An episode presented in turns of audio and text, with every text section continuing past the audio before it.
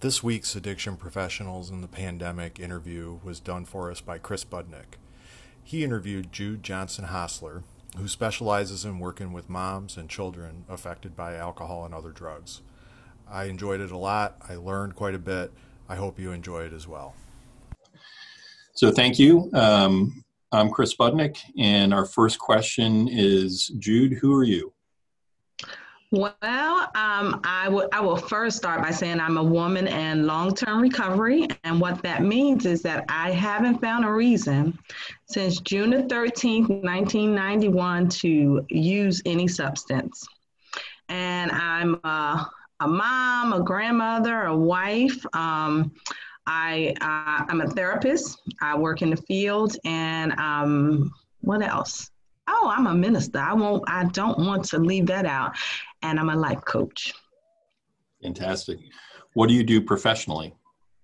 So professionally, I work for, with uh, women and children, and I serve as a coordinator for the Perinatal Substance Use Project um, with the Alcohol Drug Council of North Carolina. And I serve as a consultant for the Division of Mental Health, Developmental Disabilities, and Substance Abuse Services, and also public health, the women's health branch. That's one position. And so, what I do with them is that I do um, capacity management to make sure that the programs are reporting their uh, weekly beds and that I compile those numbers into a report that goes out to over 600 people in the state of North Carolina. Um, I do technical assistance around uh, gender responsive treatment.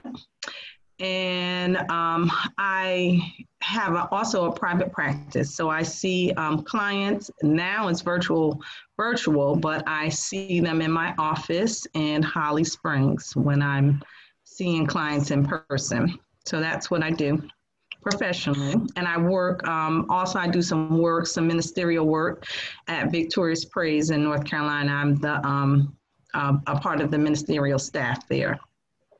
And we've been fortunate at Healing Transitions to have you do some mentoring for our staff. Yes, and I love it. It's been such a great experience. So you already mentioned that uh, you've been in recovery since June 13th, 1991. Um, do you have any additional um, experience that you'd want to share about your uh, addiction and recovery? Well, you know what? The one thing I will say, Chris, is that um, when it comes to recovery, you know, like some, I, I, you know, some people have the idea that, you know, things are going to be perfect once you come into recovery. That is not the case. This it, it's going to continue. Life happens. That's the bottom line. It rains on the just and the unjust. So that means that things are always going to be going on. And it's up to you to personally take care of your recovery. And that's, I would say, especially for people that work in the field. Very often, people come in the field, might have their own personal experiences with addiction or personal um, experiences that needed counseling and they think well i want to be able to give this back. And that if they come in and they help other people that that will help them.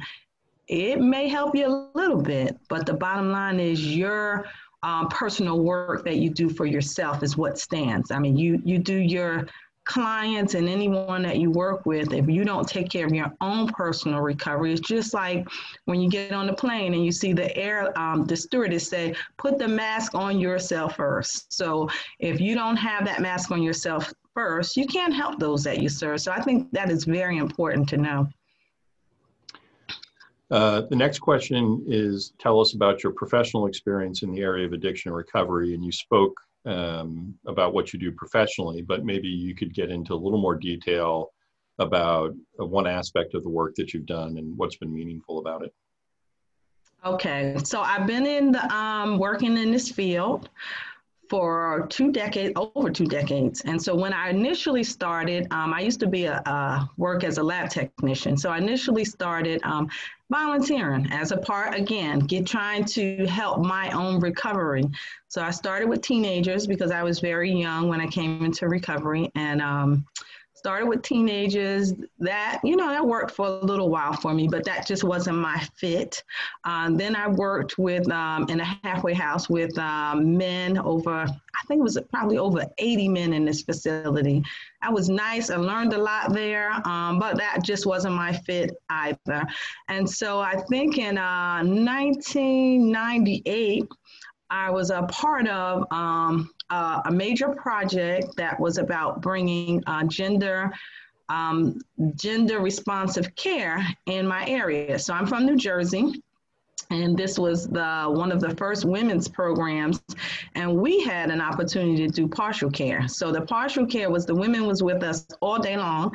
And it was an 18 month program um, which was very long but you know if you think of it but they needed that 18 months. So it was an 18 month program maybe about over 22 women at the most. Um, two clinicians um, and and we had case managers and so that was where i found my love i grew so much myself i was able to really you know be able to pour into those women but also grow myself um, emotionally physically and then um, I made a decision. So I did that work for a long time. The program was very successful. Matter They were over, they were there in place for over 20 years. And um, so from that, I um, decided that I, something fell into my lap. It was a, a, position that I wasn't qualified for. I didn't have a master's degree at the time, but it was being the coordinator of FASD, fetal alcohol spectrum disorder. So I went in that direction, and that's what it is. It is pretty much the work that I do today. Um,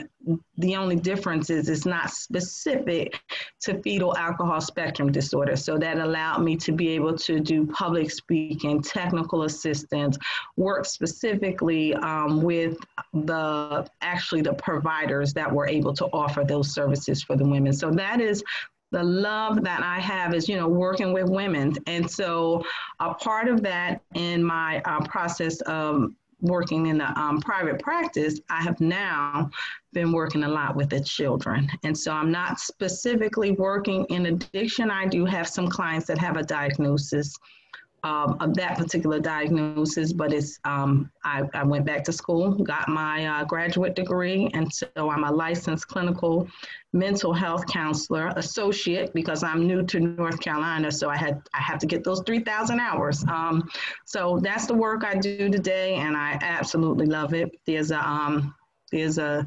definitely a need for someone that has the passion and to show the compassion and the love for the work that we do. What are you most proud of professionally?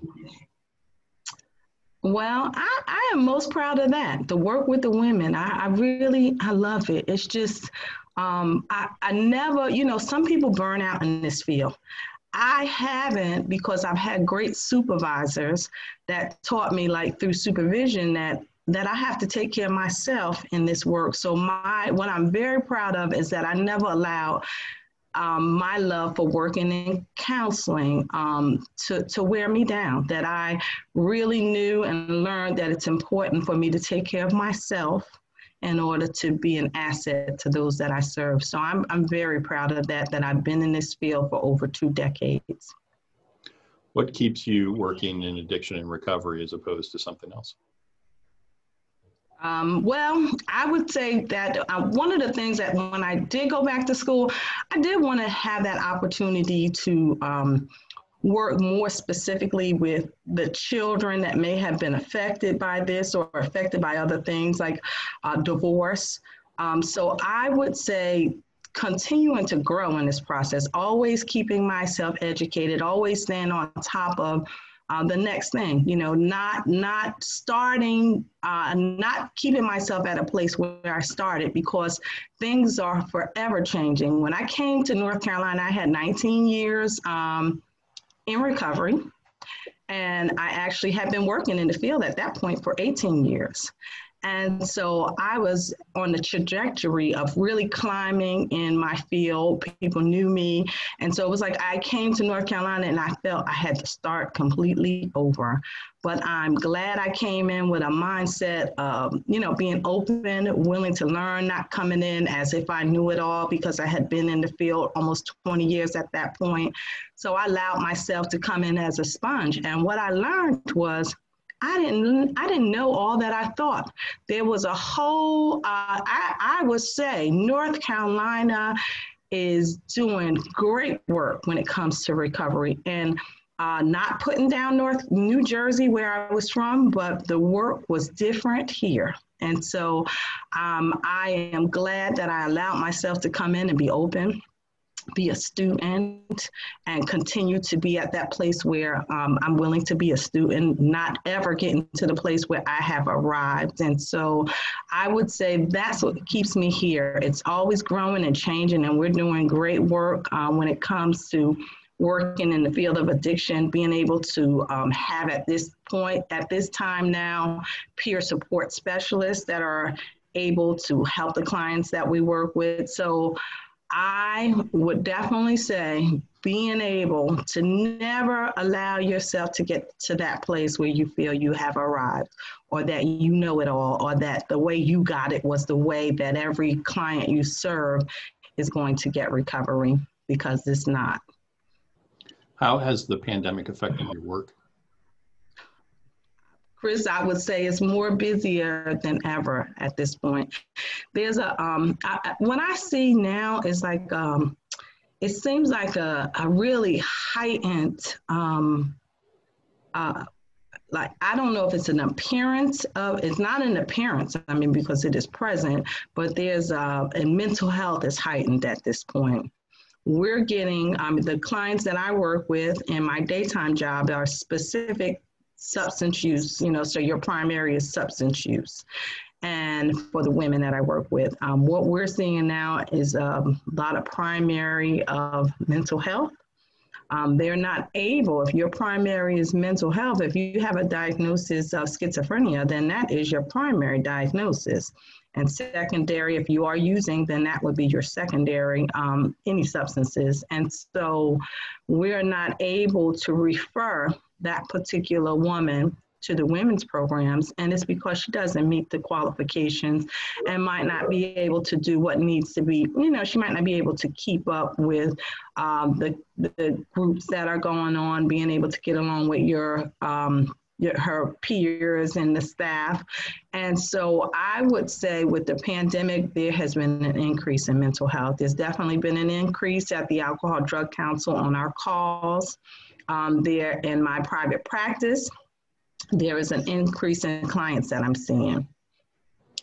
And what effects of the pandemic are you observing in the people that you serve, particularly women in need of perinatal uh, substance use services?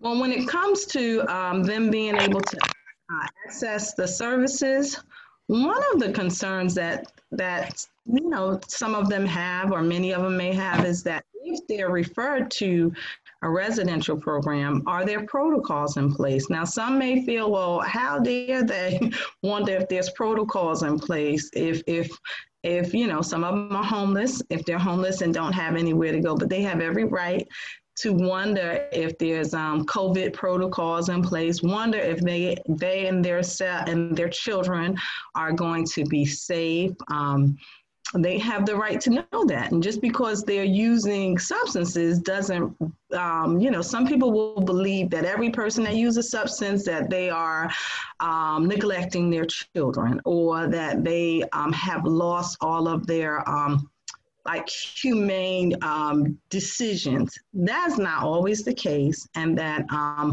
I will say that some of them are concerned about that, but that is in place. All of the programs have um, COVID um, protocols in place. We are um, meeting, there's a management team meeting that we meet weekly. Um, my leader, Starleen Scott Robbins, is making sure that she stays, um, keep up, keep us abreast of what's going on. And um, so I would say that that's what I see a lot of. But once the women know that they're going to be fine, it's a it's a a great resource for them, then they're excited that there are still choices because that's the other thing is that folks are thinking because of COVID that there are no resources available at this time or that they stop taking referrals when that is not the case. We're still taking referrals and it's still, um, there's actually a lot of beds available at this time. What, if any, long-term effects do you anticipate on the field? Well, I, I would say, as I said, there's been an increase in mental health. Um, I think even the the how it will affect people socially. You know, when you think of uh, people that have connected themselves to 12 step meetings, not having that um, in person. Um, relationships that that are able to bond as opposed to doing virtual. I think that that will be long-term effect. I believe that financially we're going to see a big change when it comes to um, hotels and restaurants and all of the things. Even when you drive downtown raleigh just just what has happened there. I believe that we're going to be seeing years um, of this affecting our country and our state of north carolina so I do believe that will make a difference. And I, um, one of the things that I can say that I did, appreciate is that if this would have happened 10 years ago, we might not have had uh, the platform to be able to um, have Zoom and be able to still do uh, training and still do conferences and see clients that that has been good. That's a that's a nice thing, and I hope that they allow us. I hope that the boards that we work with, the addiction board, the um, uh, well, used to be the LPC board, but the licensed clinical mental health counselor board, the social worker boards. I hope that this is something that is here to stay the virtual, the option to have um, virtual clients. Because if you think about it, we've had clients um, that are in rural areas that are unable to access services and they're able to do it now.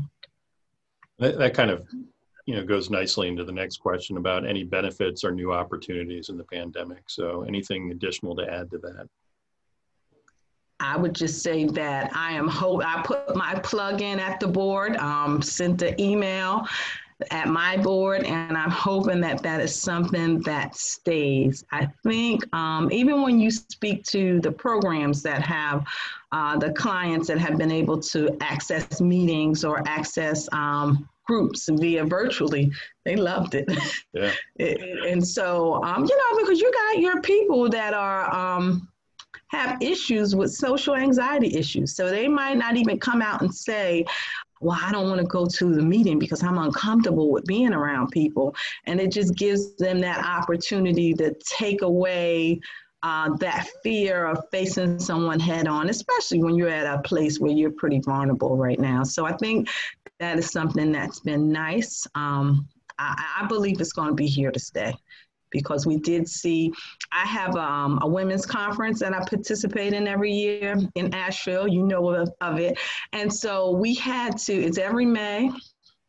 I was really upset that we couldn't go this year. And I remember a few years ago when I first started participating in that conference, um, it was at uh, Kanuga, which is a lake in, I think it's Hendersonville.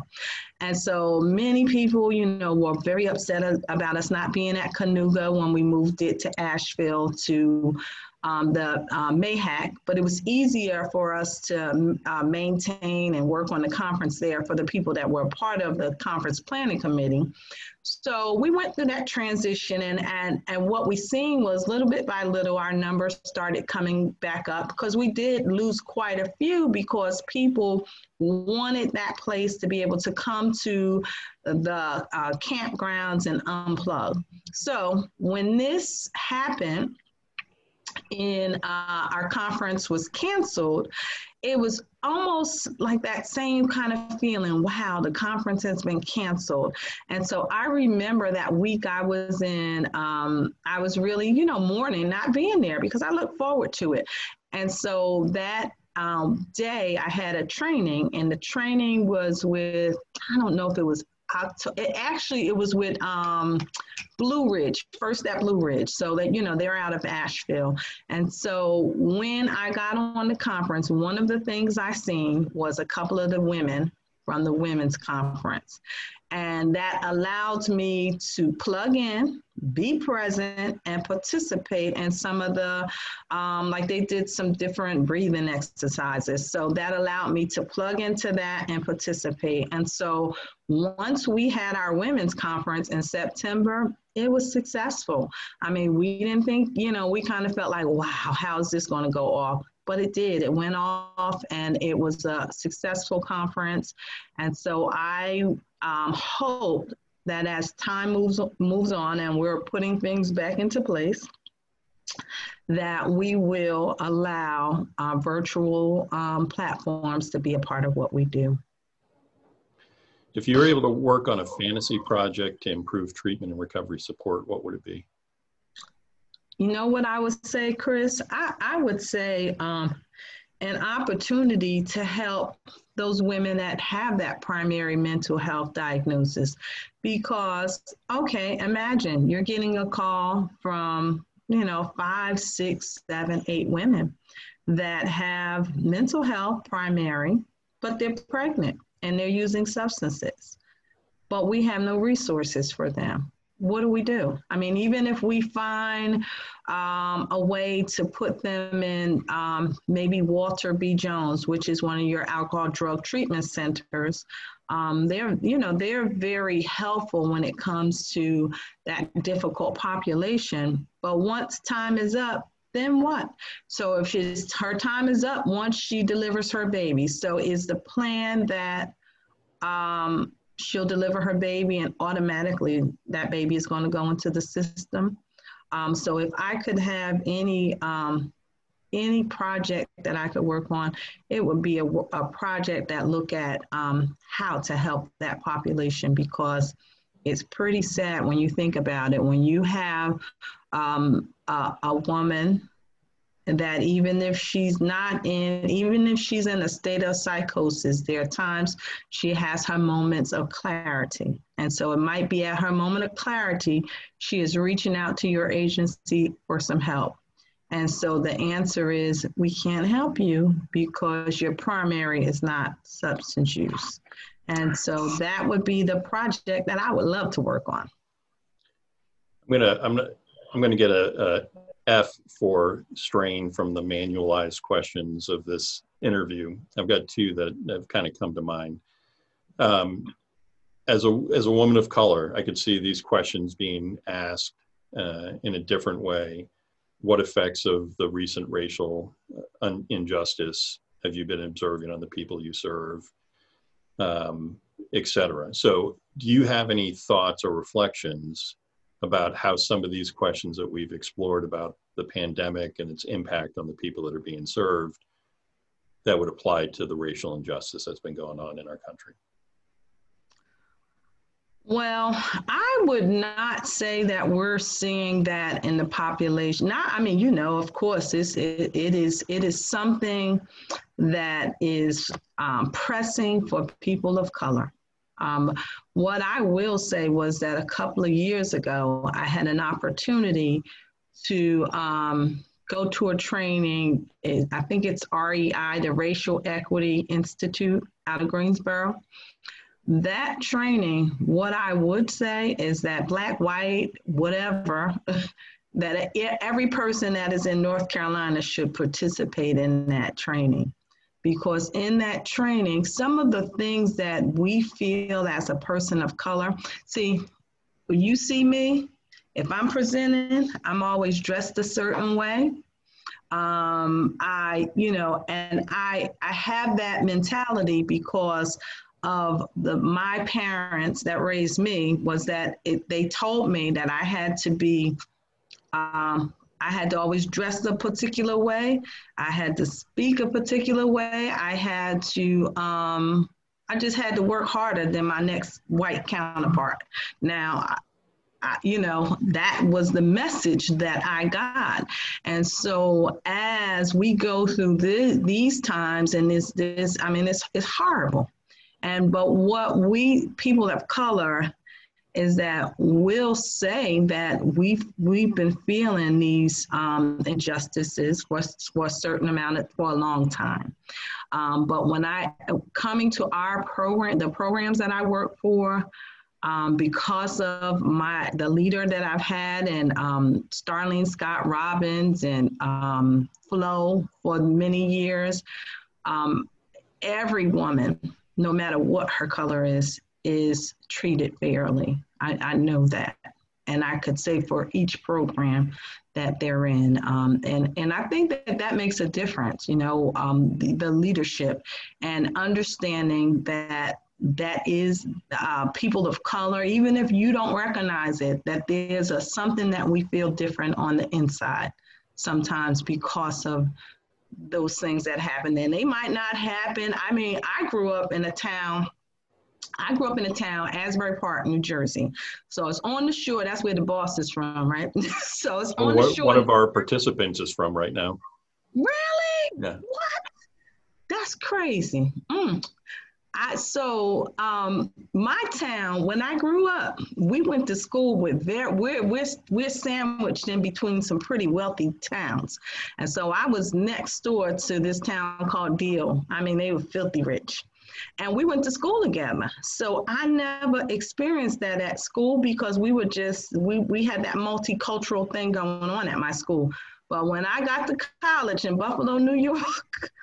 Uh, I experienced racism like I had never experienced before, and and Chris, I was, oh my God, I was I, I was devastated. It happened a number, a few times, and um, it, and my parents, even though they gave us that um, my that preparation, they didn't prepare me for that. So. I, I will say, I'll kind of wrap up that question by saying that your leadership matters the way you lead and how you treat the people that you serve is that's what makes because what happens is when it comes to leadership we know that it trickle down it trickles down. So it's just like um, everyone. So if you're at the top everybody should have that same message. So that means that if your woman at the fir- at the front door is not um, trauma informed then doesn't matter you know, because she might be the first person they see. So it's the same way. If you're at the top and you have a very present um, issue with racism, it will trickle down all through your organization.